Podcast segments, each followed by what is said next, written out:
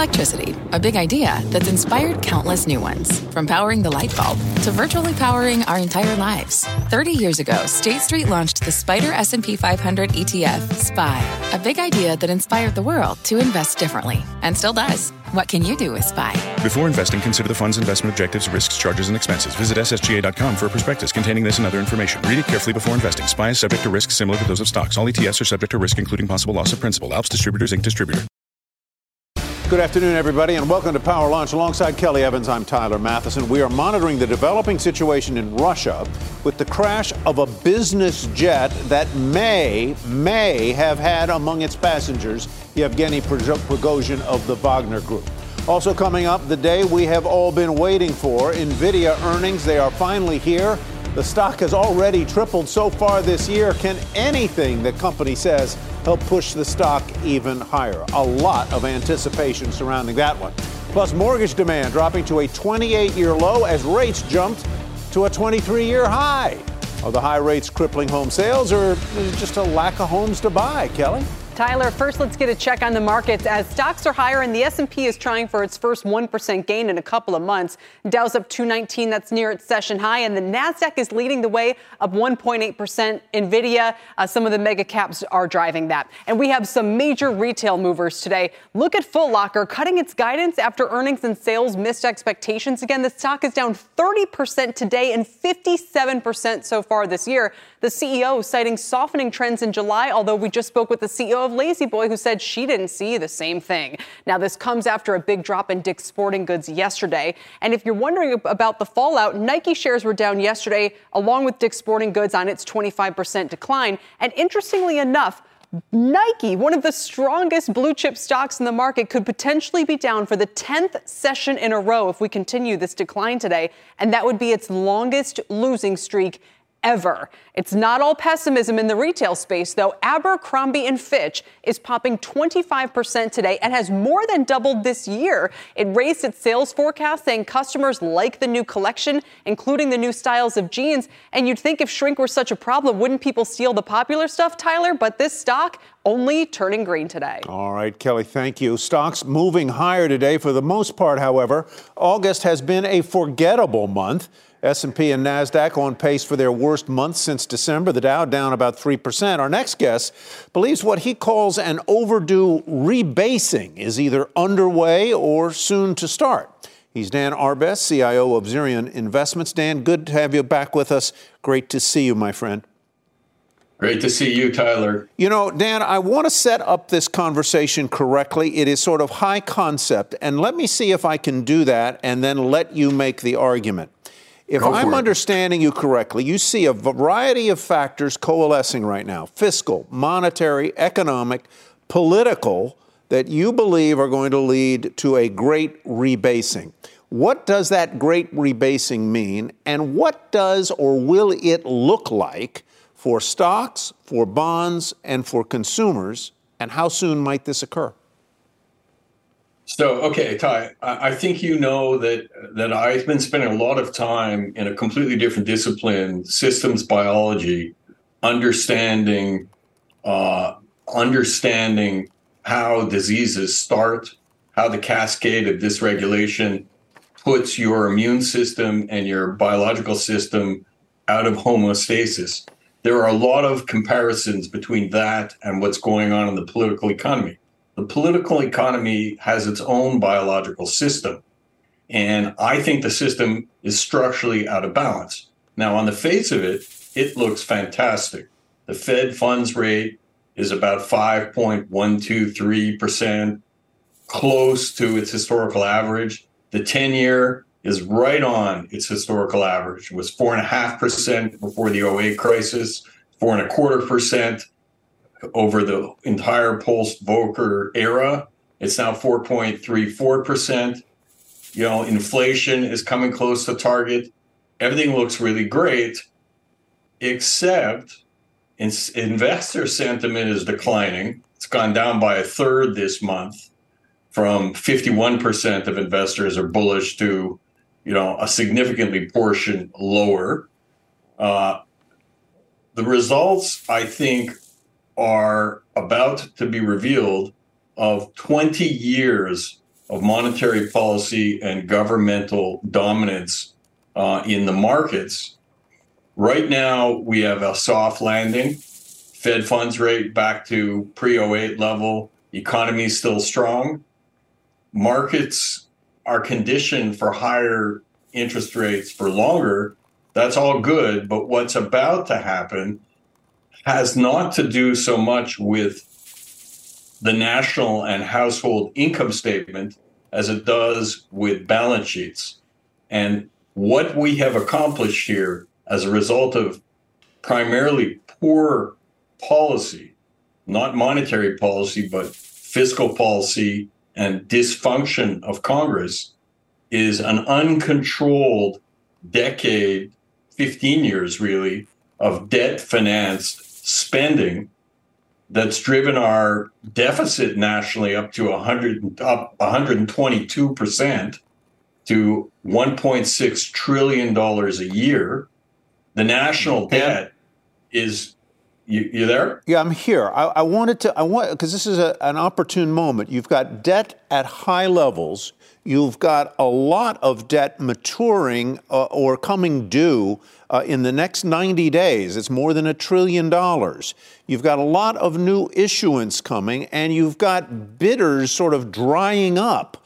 Is there any way then, with what the, with what you've just laid out, that we're not looking at um, level interest rates, but potentially for on federal debt much higher interest rates, not 4.5%, not 4.3%, but 6%, 7%, a level that would definitely impact consumers and consumption. That's it. You're reading my thesis. You and I have been talking about this for a long time, actually, for three years since the modern monetary policy started of printing money and sending checks into the economy, which we know is inflationary the inflation, I think, still think would have been transitory, but for terrible policy decisions causing a supply chain restructuring in regard to making China our enemy and the Ukraine war and the like. I think right now, not only are we going to have higher policy rates for longer, but the reason we have rates where they are right now is because the Fed is giving itself room for what comes next. What comes next, which is quite remarkable, is that the Fed's balance sheet is still over $8 trillion. 15 years ago, it was at 500 billion, less than a trillion. After the financial crisis and years of QE, it was 4 trillion. The pandemic drove it up to 9 trillion.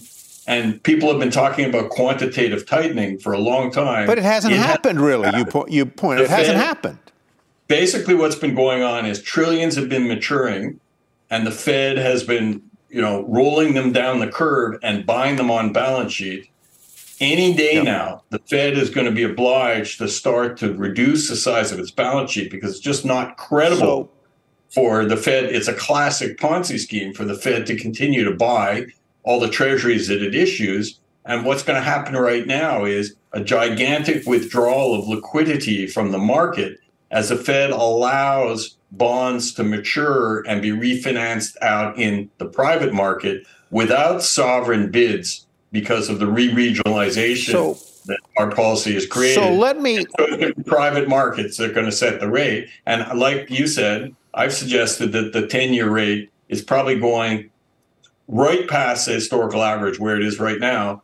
We could wake up pretty abruptly when people connect these dots fully and see the 10 year at 7 or 8%, maybe even higher. So let's bring this, this kitty around third base and to home plate. What does this thesis hypothesis mean for stocks, for bonds, and for consumers? Okay, so let's say the Fed wants to cut its balance sheet in half. That's $4 trillion of liquidity that needs to come from private markets, domestic and abroad and those markets are going to set the price. That money is going to come from other asset classes. I would think starting with equities, and it's already happening to some degree, but mm-hmm. equities have remained a relatively strong bid. I'm not all gloom and doom here. I think this is a very necessary and normal reconciliation. And, you know, we've got everybody over leveraged household savings are depleted, credit card and mortgage debt at all time highs, corporate debt at all time highs. And as you said, federal debt. I mean, we're financing trillion plus deficits. The debt service on the federal debt alone right now is a greater expenditure than defense and Medicare combined. So, so, so that's that's that's just not good. We got to reduce the national debt. So to your point, it's all about politics. The last time anybody talked seriously about fiscal discipline was Paul Ryan when he said that the United States was insolvent when the Fed's balance sheet was a trillion dollars back in 2011. Yeah. Whereas Paul Ryan, right now, a former presidential candidate, he's running a SPAC. He's in the investment business in the private sector. Yeah. So what we need is real leadership that's going to have real discipline, not just to kick the can down the low um, down the road. Well, that tape and band aid. That is continue to sort of live to, to to be reelected. But we need very serious leadership to make some very difficult decisions from right your, now. From your lips, as they say, to God's ears on that one. Uh, so, so just to wrap this up, and, and then I want to ask you one more quick question the, the rebasing that you're talking about may look or feel uncomfortable, but it is necessary. And it ultimately will be a good thing. And you're not all doom and gloom, as you say. I want to uh, pivot, though, for just a second uh, to these reports that Yevgeny Prigozhin of the Wagner Group, and you, the first time you and I met, years and years ago in Prague when you were working the, on the restructuring of the former uh, Soviet satellite states' economies. And you spent a lot of time uh, in Moscow. You've spent a lot of, you are fam- familiar with many of the, olig- the so-called oligarchs. What do you make of the reports that Yevgeny Prigozhin's plane, on which he was a, on the passenger manifest, may have gone down with no survivors? It wouldn't surprise me one bit there's a huge power struggle going on inside Russia right now. We don't know who's going to be the future leadership. And we've learned a lot, enough in foreign policy over the past 20 years to understand that getting rid of the bad guy is not the hard part. It's figuring out what and who comes after. I have a lot of ideas about the relationship between Prigozhin and Putin, but there are all kinds of people who would want to kill either one of them or both of them right now. It's just not clear what it is, who it is, and what's going on. It wouldn't surprise me one bit if somebody in the military establishment, not Putin, somebody in the military establishment were behind this because I never believed that Prigozhin's sort of uh, uh, revolt was a real revolt against Putin. Yeah. I think the Putin Prigozhin were in concert, and right. it was Shoigu and the defense establishment that was out to get both of them. All right, Dan. I you know how much I enjoy uh, our time together. But we have to leave it there. Dan Arbess, thank you very much. Appreciate your time, Tyler. Thank you. you. And we're going to stay on that subject. More breaking news on that plane crash out of Russia. A report saying Russia uh, reports out of Russia saying eight bodies were found on site. The Russian news agency reporting the name of Yevgeny Prigozhin as a passenger listed on that flight. Prigozhin, of course, is the head of the Wagner Group, which engaged in that failed mutiny earlier this year. NBC News is working to confirm all of this. Joining us now is Michael O'Hanlon, senior fellow at Brookings. Michael, did you hear our previous guest? Do you want to pick up on that? Yeah, it was an interesting conversation. I, I would only uh, differ on a slight point, although it may be an important one. I'm not sure there is that much of a power struggle going on inside of Russia, especially not after what's happened in the last hour, apparently. I think that even though Shoigu, the defense minister, and Gerasimov, the chief of the general staff, were always controversial and not popular with Prigozhin, Putin himself was always in charge. And Prigozhin thought that his friendship with Putin was so close and so good that he could do something crazy, like stage a half mutiny and still get away with it or be rewarded for it or simply get attention and persuade Putin to get rid of Shoigu and Gerasimov. I think that was crazy. And Prigozhin is now apparently meeting his predictable fate. Putin doesn't welcome any kind of dissent, even by people who have been his friends. And so, my best theory is that this was Putin exercising payback in a way that he can still deny, and that didn't require any more of a of a confrontation at the time when there was still danger that the Wagner group fighters might still mutiny. Putin handled it more gradually, deflated that immediate crisis, didn't amplify or publicize his public dispute with Prigozhin, allowed his own forces to reassert full control, and then settled his scores later with revenge being a dish, of course, that's always served well cold. That's my best guess, but we're all just guessing. So let's just talk for a moment about the future of the Wagner Group. Who leads it now? How vital is it to Russia? Is there a concern about um, a, a, negative reaction amongst the troops who have been an important part of uh, Russia's interests in many parts of the world? That last concern, I'm sure, is still there, which is part of why I'm speculating that Putin waited two months essentially to carry out this punishment. But one thing Prigozhin said in recent days, I think probably will be borne out by future events, which is that the Wagner Group will refocus again on Africa. And I think the Kremlin will be happy to see that happen, not just because it keeps them out of the mess and the trouble in Ukraine, but because the Wagner Group serves the Kremlin's interests in Africa. It exploits resources, it gains friends and footholds and political allies, and it does so all at very modest cost and with plausible deniability. So I think Wagner troops, if you want to call them that and dignify them with that term, uh, will continue to be active in Africa. And Putin will try to make sure he's got some kind of a loyalist who's carrying out that job, which frankly shouldn't be that hard for him to find because, again, this group in Africa is highly effective in terms of financial recompense sure. uh, and in terms of political influence. Is it fair to say, Michael, that if Prigozhin had his way, Russia would be even more hawkish in the war? And as we try to understand whether the Ukraine offensive is, um, I don't want to say fizzling out, but whether we're at some kind of stalemate, what is Russia's next move likely to be as we head into autumn, a wetter season, a season that probably doesn't favor a lot more of gains on the Ukrainian front here? So, on the first question, I think that Prigozhin was, in some sense, correct back in the spring to feel that he was being left out with his men on a, on a branch with very little support. They were being asked, as you'll recall, to assault around the city of Bakhmut. And it was really just a human wave attack style kind of thing, which left many, many of his forces dead or badly wounded. I think he was asked to do the impossible by Shoigu and Gerasimov and anybody else in the military chain of command.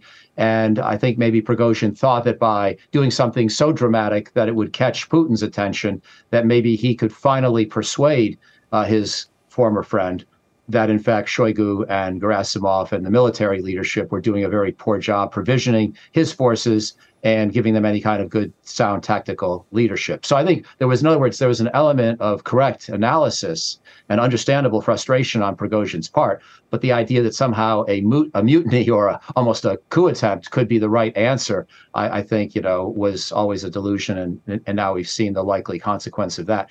So in regard to what's going to happen in Africa next going forward, again, I think that Russia's approach there is already pretty well established and as far as it goes, it's incredibly cynical, it's incredibly brutal, but it's moderately effective. So I don't expect any dramatic change there. In terms of the Ukrainian offensive, I'm afraid that I don't see uh, great prospects for any big change, even frankly next year, once Ukraine may have the F 16s and longer range missiles they've been asking for. Right. But again, we'll test that on the battlefield. Michael O'Hanlon, thanks for joining us uh, to react today. We really appreciate your time. Thank you kindly. Fascinating stuff there. As we mentioned, bond yields have fallen a little bit today ahead of uh, Chair Powell's comments out in Jackson Hole end of the week. Let's go to Rick Santelli at the CBOE for more on the bond market moves. Hi, Rick. Hi, Tyler. Indeed, we've seen not only treasury rates fall, but maybe the catalyst for treasury rates falling actually started overseas. Whether it's the UK or the European Union, their PMIs were weak. And then coming into our time zone, we were already pressured. Look at a two day of two year. You can see we're under yesterday's lows. And if you look at a two day of 10 year, same dynamic. Two week lows in Bunds down minus, uh, they're down 14 basis points, pretty much the same as gilt. And the big story today might have been 306,000 on early benchmark revisions. We'll know for sure in February next year on the job front. Maybe it's less than we expected, but it still draws attention to the fact we make a lot of assumptions on the labor market. But we don't want to make any assumptions about tomorrow. Let's talk to a trader, Mike Palmer. Hey, Rick. How you How doing? You? Okay, bump, shake. This is the big guy, and what we want to ask Mike is very easy. I see that Rates are moving lower, which means Treasury prices are moving up. But more importantly, I see that the VIX is moving down and we're seeing very strong buying on lighter than expected volume in equities. Your thoughts? Light volumes is very typical for what we usually see in August. This is a quiet, listless market. I don't think anybody's really concerned about Jackson Hole. I don't think that that's looked at like a volatility event. We'll probably hear something akin to we're keeping a close eye on inflation, and also we might have one more hike left in the cycle, and that's it. That's the message discipline we're used to. So it's very rare that we get a volatility event out of Jackson Hole, and that way it's probably similar to Davos in the winter, where there are not big volatility events. That said, if we have a deviation off that, we could have a, a move in the market related on what happens there. But now, as I look up and I see these moves, uh, it certainly seems though there is some type of nervousness regarding what could potentially happen in Jackson Hole, because it seems all the trends we had prior have been broken. Equities were in a soft mode, moving lower, and interest rates last week had breakouts to the upside. Do you think this is more of a reversal of those trends or potentially just a temporary hold? I think it's I think it's a listless market. I think August is quiet. You know, we don't everybody's on vacation.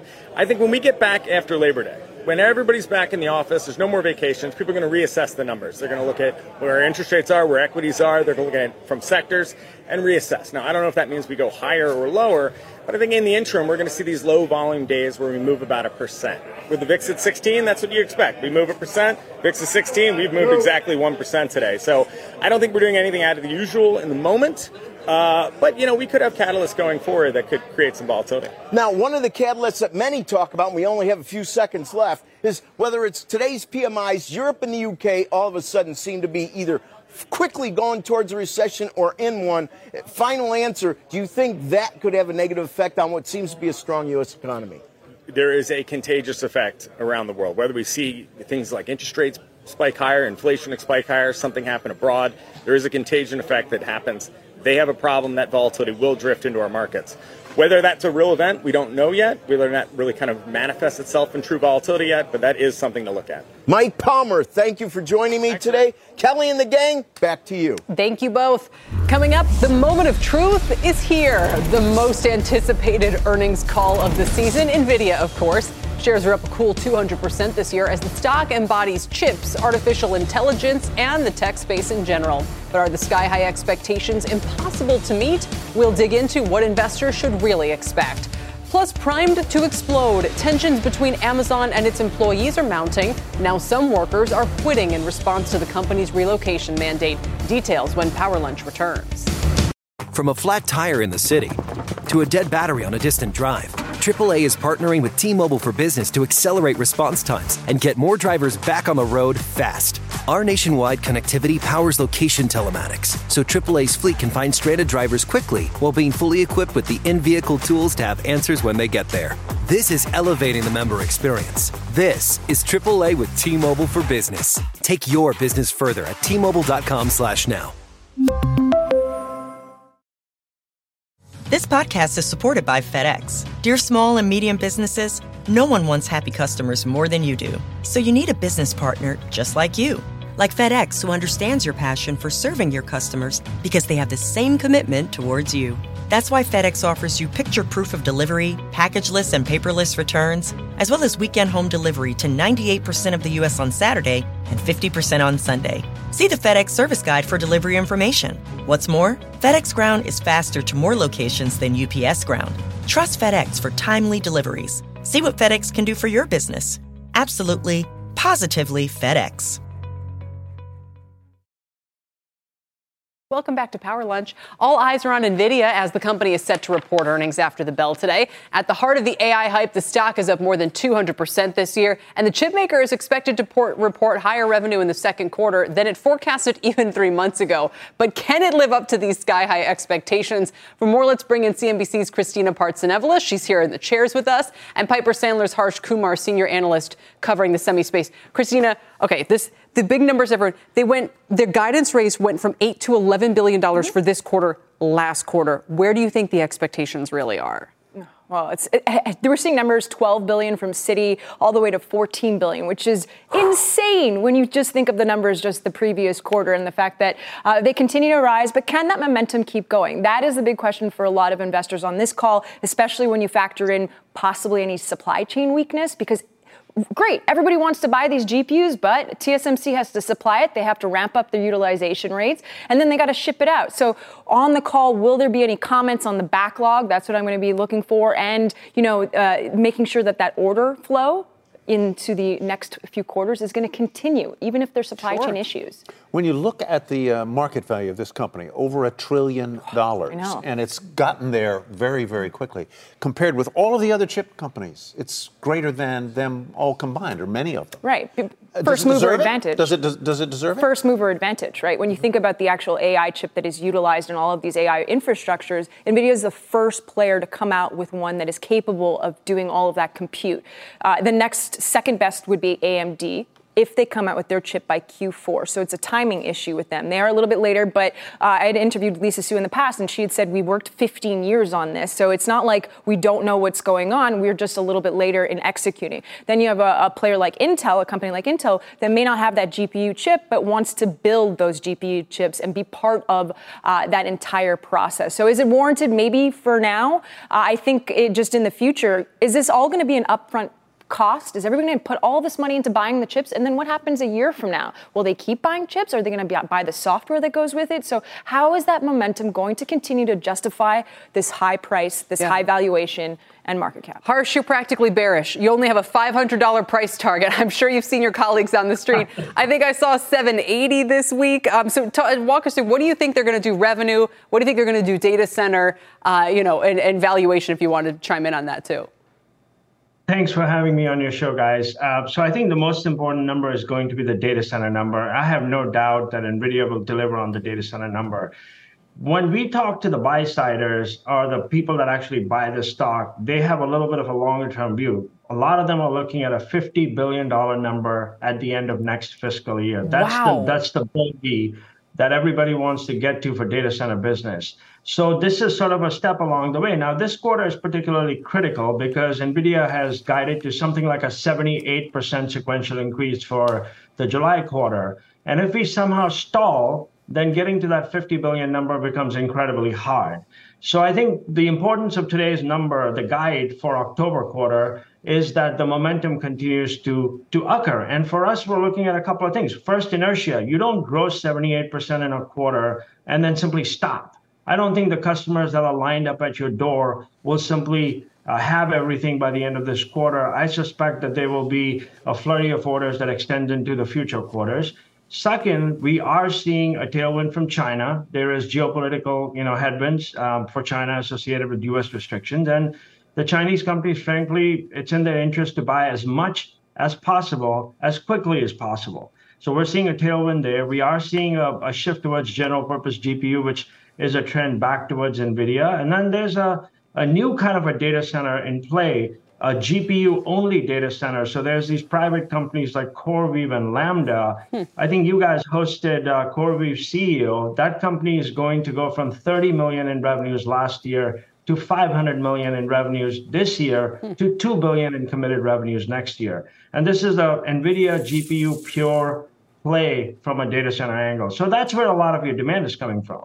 So let me, uh, th- there is this thing called the law of large numbers, uh, Harsh, and I- am not exactly sure what the law of large numbers says, by the way, but it, but it seems to me that it, it, what it fundamentally says is that when you grow at this rate and you get to this scale, compounding growth at the current rates becomes more and more difficult as you move forward. So there is an argument, I suppose, that this is as good as it might get for NVIDIA. Uh, talk to me about that and tell me I'm full of water. So I, I, don't think you are. I think you're spot on. And, and on to something very important from standpoint of how the stock will act. I do think that we're probably at peak growth rate. I mean, 78% sequential growth rate followed by 20% something sequential growth rate. These are astronomical numbers. So I do think with with particularly uh, Chat GPT opening up or OpenAI's um, system opening up, there's been a, a flurry of activity towards NVIDIA's GPU. Uh, and I think as a lot of people start getting these chips and they start getting their systems in place, mm-hmm. and then AMD has alternatives and potentially Intel has alternatives, so does the AWS. I think you will see the growth rate start to slow down. Not saying they'll go negative, but they won't stay at the sky high right. rate that we're at, which I think is healthy for NVIDIA, healthy yeah, for yeah. the market. Yeah. Harsh, given the exposure that NVIDIA has to China, do you think that analysts across the board are factoring in any type of weakness going forward or even double ordering that we've been rumored to hear about? So I don't think the exposure is that tremendous. The U.S. government's taking care of that issue with the restrictions that it has in place. So China is allowed to buy a basically a last year's version, a trimmed down version of the the, the, the A100 chip called the A800. And I believe the total exposure may be somewhere in the 15% range, but they cannot buy, to be clear, they cannot buy the latest, greatest chip that NVIDIA right. puts out. Um, so that's one thing. In terms of double ordering, I can certainly guarantee you there's double ordering. There's always double ordering in semiconductor business. It's just the, the beast. And the question becomes, is it enough to become a problem in the near term? So we we we do anticipate that somewhere in the 2024 year calendar, probably in the second half, we'll go through a digestion period. Mm. If you recall crypto, crypto went through a period of two-year growth before it finally caught up. The double ordering finally caught up and crypto crashed. Now we do think that generative AI is more real, more tangible than crypto. But I can I can assure you there's a small element of double ordering, no question about it. Well, I don't think that's the comparison they were looking for yeah. is to crypto, but it's warranted given the price action and the excitement. Absolutely. Harsh, thank you so much for joining us today. Harsh Kumar, of course, and our Christina Partsinevelos. Uh, we'll look forward to those results uh, with you after the bell in just a couple of hours' time. Meantime, let's go to uh, Bertha Coombs for a CNBC News update. Bertha. Hi, Tyler. Here's what's happening at this hour. A surprise trip to Ukraine for a bipartisan group of senators today. President Volodymyr Zelensky just tweeted that he met with Republican Lindsey Graham and Democrats Elizabeth Warren and Richard Blumenthal. The final number of candidates on tonight's debate stage still up in the air. North Dakota Governor Doug Burgum tore his Achilles heel in a pickup basketball game with staffers last night. He says he'll decide whether he can participate after doing a debate walkthrough this afternoon. The GOP candidate has to wear crutches. The debate is uh, two hours long tonight with candidates standing throughout. And he's accused of walking into a Boulder supermarket in 2021 and killing 10 people. Today, Colorado's Department of Human Services ruled the suspect in that mass murder is competent to stand trial. The suspect is accused of killing customers, workers, and a police officer who tried to stop him. Tyler, back to you. All right, thank you very much, Bertha. Ahead on Power Lunch, America's home wrecker, the 30 year mortgage with rates heading toward 8%. Mortgage demand from home buyers dropping to near a 30 year low. More on that after the break on a very busy news day. From a flat tire in the city to a dead battery on a distant drive, AAA is partnering with T Mobile for Business to accelerate response times and get more drivers back on the road fast. Our nationwide connectivity powers location telematics, so AAA's fleet can find stranded drivers quickly while being fully equipped with the in vehicle tools to have answers when they get there. This is elevating the member experience. This is AAA with T Mobile for Business. Take your business further at T Mobile.com/slash now. Welcome back to Power Lunch, everybody. New home sales for July rising more than 4% to an annualized rate of 714,000. That was uh, higher than forecast. Existing home sales, though, slipped 2% last month as mortgage rates topped 7%. That is the highest rates have been in more than 20 years. Our next guest thinks they won't drop until at least next year. Here with more on the health of housing is Bess Freedman, CEO of Brown Harris Stevens. Bess, welcome. Good to have you with us. What are you seeing on the ground right now? I mean, new home sales, because basically people who own used homes aren't moving. Yeah, I mean, existing home sales are just stalled right now because sellers don't want to let go of great rates that they have. So the new home sales are moving, which is a good thing. Uh, we just saw that Warren Buffett invested something like a billion dollars into home builders. Um, so there's a big bet there. But I think buyers are on the fence right now because rates have gone up. They've doubled, the highest they've been in nearly 20 years. Um, so there's less affordability and there's less inventory. So it's a little bit of a sluggish housing market right now. It's going to take some time to reconcile that. Um, and so we're kind of waiting it out. We wish it was a little bit busier, but we have a challenge with inventory and with rates. And I think because inflation has come down, and that's a good story, um, and we did not enter a recession, that's another good story. People mm-hmm. think rates may come down, but my guess is we won't see rates come down until maybe next year if we're lucky. Are you seeing more buyers coming to the table or maybe the, the, the negotiation with all cash? That's number one. And number two, are you seeing among those people who are taking out mortgages, are you seeing a return to uh, adjustables? Yeah, I mean, definitely a return to adjustables because there's more flexibility there. It's less money. So people prefer that. And I think cash is always king, right? And so we're seeing a good amount of cash buyers. That's a good thing. Um, but, you know, look, m- mostly, uh, probably 65% of homeowners have mortgages today in the United States. So when rates go up this much, it definitely has an impact. And so I've said it before, and it's true. The market is now a disciplinarian. Things have changed. And so it's in a meaningful way. And therefore, the housing market has slowed down. It's not flat. There's good inventory in places like New York City, so that's a good thing. But places like Connecticut and Palm Beach are challenged. Look, I visited a friend over the weekend who has a place in Connecticut that he bought before the pandemic, before there was this sort of jolt of business in Connecticut, and he got a great deal. Today, that house would be worth so much more, and it would have sold in a quicker period of time. It's just this period of time in the market right now. Yeah, Bess, I don't know what realtors are going to do. I mean, nobody's going to move. I, re- I mean it. It's and we had so many people come in in the past couple of years. I mean, you guys are, are you know, you've been there forever. You're well established. If anyone's going to make the sale, you are. But who the, the turnover is so low. People are frozen in place.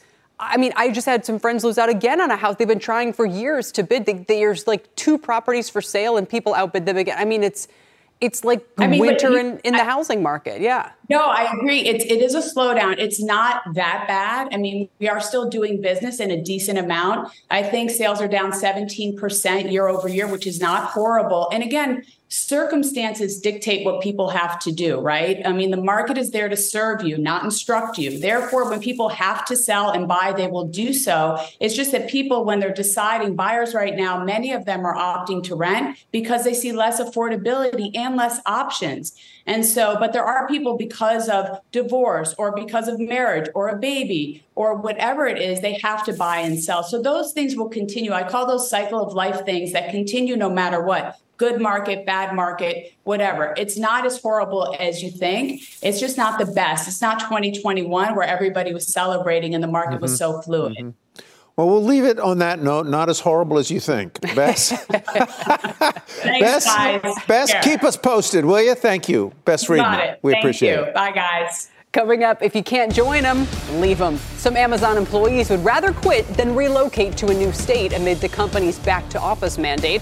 We'll bring you the latest details when Power Lunch returns. All right, welcome back to Power Lunch, everybody. Amazon workers primed and ready for conflict. It is uh, nothing new that Amazon has a sometimes volatile relationship with employees, but as the company tried to strong arm workers back to the office, some are quitting rather than relocating. Annie Palmer, who is working remotely, has the details. Hi, Annie. How are you? Hi, I'm good. Give us the details here on uh, what's going on with Amazon. Yeah, so the latest uh, sort of tension between Amazon and some of its corporate employees is this policy where they're asking some folks who have been either you know working remotely or working out of a smaller office in the U.S. to relocate to what he's calling these hubs in places like Seattle and New York and Virginia. And some employees are basically saying, you know, this is too much of a, you know, uprooting my life. And I'd rather just leave the company as much as I like, you know, working for Amazon. Do we have any idea how many people are being affected by these requests to relocate? Yeah, so Amazon is saying that this is impacting, you know, a small portion of its corporate workforce, which is they, they employ hundreds of thousands of people globally in, in corporate roles. So they're saying this is a small amount of people.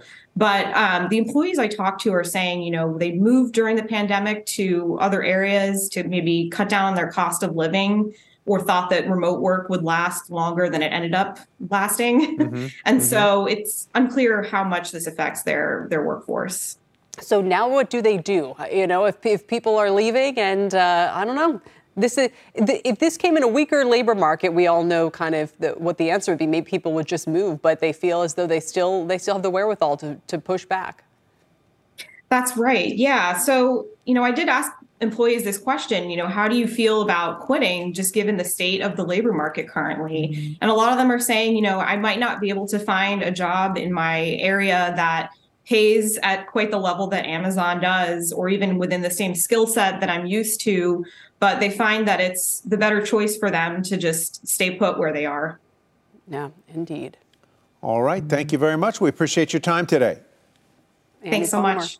Coming up, the City of Angels caught in labor hell. Los Angeles and the whole state of California have seen more worker strikes this summer than in the past two years combined. From Hollywood to hospitality, workers are frustrated with lack of pay, lack of affordable housing, and much more. Could the unrest spread to other high cost states as well? Our discussion on this continues when Power Lunch returns. Welcome back. It's been a summer of strikes in the Golden State, particularly in Los Angeles, where the Writers and Actors Guilds continue to strike, but so do hospitality workers and even city employees, with many of the same issues on the table across each picket line. Let's get out to Kate Rogers, who has more for us. Kate? Hey, Kelly, are calling it a hot labor summer out here in Los Angeles and across the state of California. As you mentioned, there have been ongoing strikes of writers and actors, which you can see behind me here. Uh, but there's also been a weekly strike of hospitality workers in the city, as well as a one day strike of 11,000 city workers across Los Angeles. Data from Cornell show that there have been more than 55 strikes spanning 95 locations in the state since the start of the year. And a big reason for some of the workers to be on strike is housing inequality in the state. I would say that's the question that every single working person in Los Angeles, and, I, and it's it's frankly the reason why there's so many workers on strike is because we have to decide who is going to be able to live in the city. Is it going to be the few and the wealthy, or are working people going to be able to find a home that they can um, live in with dignity and respect and and you know not have to worry about whether they're going to make the rent and while housing and wealth inequality are long-standing issues in the state of California because of its high cost of living, UCLA economist Chris Tilly told us and warned California may be the first to see this type of massive labor uprising in the country, but it certainly won't be the last, pointing to other states like Texas, where so many California residents fled during the pandemic, also facing a lot of the same issues high cost of living, rising rates of homelessness, maybe not to the extent the state of California has seen, and also unemployment rates on the way up. So, again, California may be the first to see this kind of big uprising among so many different types of workers, but likely will not be the last, guys. Back over to you. What are you hearing about two things? Number one is the, the potential uh, for negotiations that might move toward uh, some kind of settlement in the writers and the uh, SAG-AFTRA strike. Uh, but but also the the broader effects on the on the economy in California, where so many people are tied to uh, the production business and related things, whether it's catering or restaurants or whatever, who are tied to this this sort of entertainment ecosystem, I guess I'd call it. Yeah, that's a great question. And I think the economist we spoke to said you're going to start seeing this coming up in the data Again, though, Tyler, really unique to California, obviously, that this is happening all at once. But it's not the last we're going to see of this. Your question on uh, the writer's strike, uh, I believe that there was some meetings last night between some of the executives and the writers, but the Writers Guild saying they're still not there yet keep striking, continue to strike. And one more kind of fascinating thing that we've seen between all of these different classes and groups and types of workers who are on strike is a lot of solidarity, right? The city workers are supporting the hospitality workers, they're supporting the writers and actors. They're all saying enough is enough. It's too expensive here. We need pay increases, we need job protections, we need better working conditions. And that's something that a lot of the organizers that I've spoken to said they've been doing this for years and they have not seen that type of solidarity in other strikes and situations, which is really interesting. You, you mentioned things, working conditions uh, among them, but does it really, doesn't it really all boil down to pay. When you look at the settlement between UPS and the Teamsters, uh, as I read that, uh, there was a very generous increase in pay that basically got the deal done. It's always going to come down, not only as you mentioned, to working conditions, some protect- protections rather that are job specific. Obviously, the writer's mm-hmm. concern, for example, about the use of artificial intelligence right. to create scripts. But as you said, And as you heard in the piece, who's going to live in the city? Who can afford to live in the city? Who's going to commute several hours to get to their job at a hotel or a restaurant or working for the city of, of Los Angeles here? It all comes down to who can afford to live here, and that's why you're seeing such a push for pay increases across the board. All right, Kate, thanks very much. Kate Rogers reporting from California. Still ahead, back to school blues. Students are heading back to class, but there are no bus drivers to get them there. We'll discuss that and much more when Power Lunch returns. We will be right back. Welcome back, everybody. Three minutes left in the show and several more stories to run through. So let's get right to it. And we got to begin. Tyler, did you see this? I've seen this, yes. Peloton shares Again, are down sharply today. Can they go today. any lower? They can, they can probably go lower than my output on the Peloton, but, But you, you know the speculation now about why? no. Weight loss drugs. Oh. I don't know. Maybe it's market saturation. The company blamed a bike recall for this quarter, a drop in new subscribers. They said maybe it's summer and people are traveling and they're doing outdoor activities. I like that theory that the weight loss drugs may have something to do with it because like you, you it get too. on it because you're there to burn calories and Yes. it tells you how many calories. But you don't get the same endorphin hit. But No, uh, are no. you still sticking with it? Oh yeah. After, oh yeah, yeah. I did this morning. Yeah. I said they should have had you be their influencer a long time ago. Absolutely, absolutely. Some of the playlists I find, I, I don't know, maybe I'm an old fuddy duddy, a little too explicit for me. I'm trying to shield my three-year-old uh, right yeah, now. Put on the headphones. Yeah. All right, uh, Goldman Sachs reportedly pulling the plug on summer Fridays, according to the New York Post. Um, the CEO, David Solomon, recently told staffers the bank is going to crack down on any employee who isn't at their desk five days a week after sources describe Goldman's Wall Street headquarters as, quote, totally dead on Fridays recently. Well, that comes as a new survey from Bankrate found that 81% of full time workers say they prefer moving to a four day work week. Disconnect. Yes. But Goldman has been, uh, has been pretty um, resolute about They wanting have. their workers back. And Stifel, a lot of these other banks, all I will say is they better walk the walk. If those bosses are, you know, working, they better not work one day a week from home and lead by example in this case. yeah, no, that's right. Or head to the uh, Hamptons. shore, The shore. shore or the Hamptons Exactly. or wherever it is. Uh, meanwhile, a shortage of bus drivers is causing some back to school chaos across the country. USA Today reporting all 50 states have at least one instance of a major shortage so far this year. A new survey from Kids Ride Service Hop Skip Jump found 92% of school leaders reported a lack of bus drivers is straining their operations. Yeah, no, these uh, I, we've seen it in our uh, town actually, where they've had a hard time recruiting bus drivers, getting them trained on it. It's not uh, easy work. You have to have, I think, certain kind of license. And wasn't there that story about the kids on the first day school who got home at 10 p.m. because I think a new bus driver didn't know the route or yeah, something? no.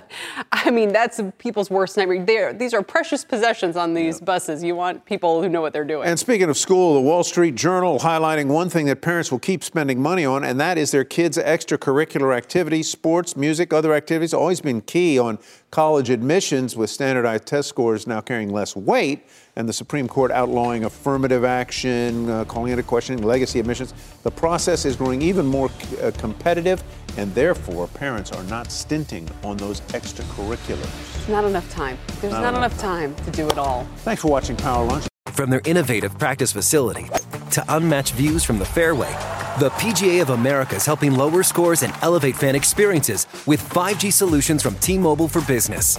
Together, we're using AI-powered analytics to expand coaching tools and bringing fans closer to the pros with 5G connected cameras. This is game-changing innovation. This is the PGA of America with T-Mobile for Business. Take your business further at T-Mobile.com/now.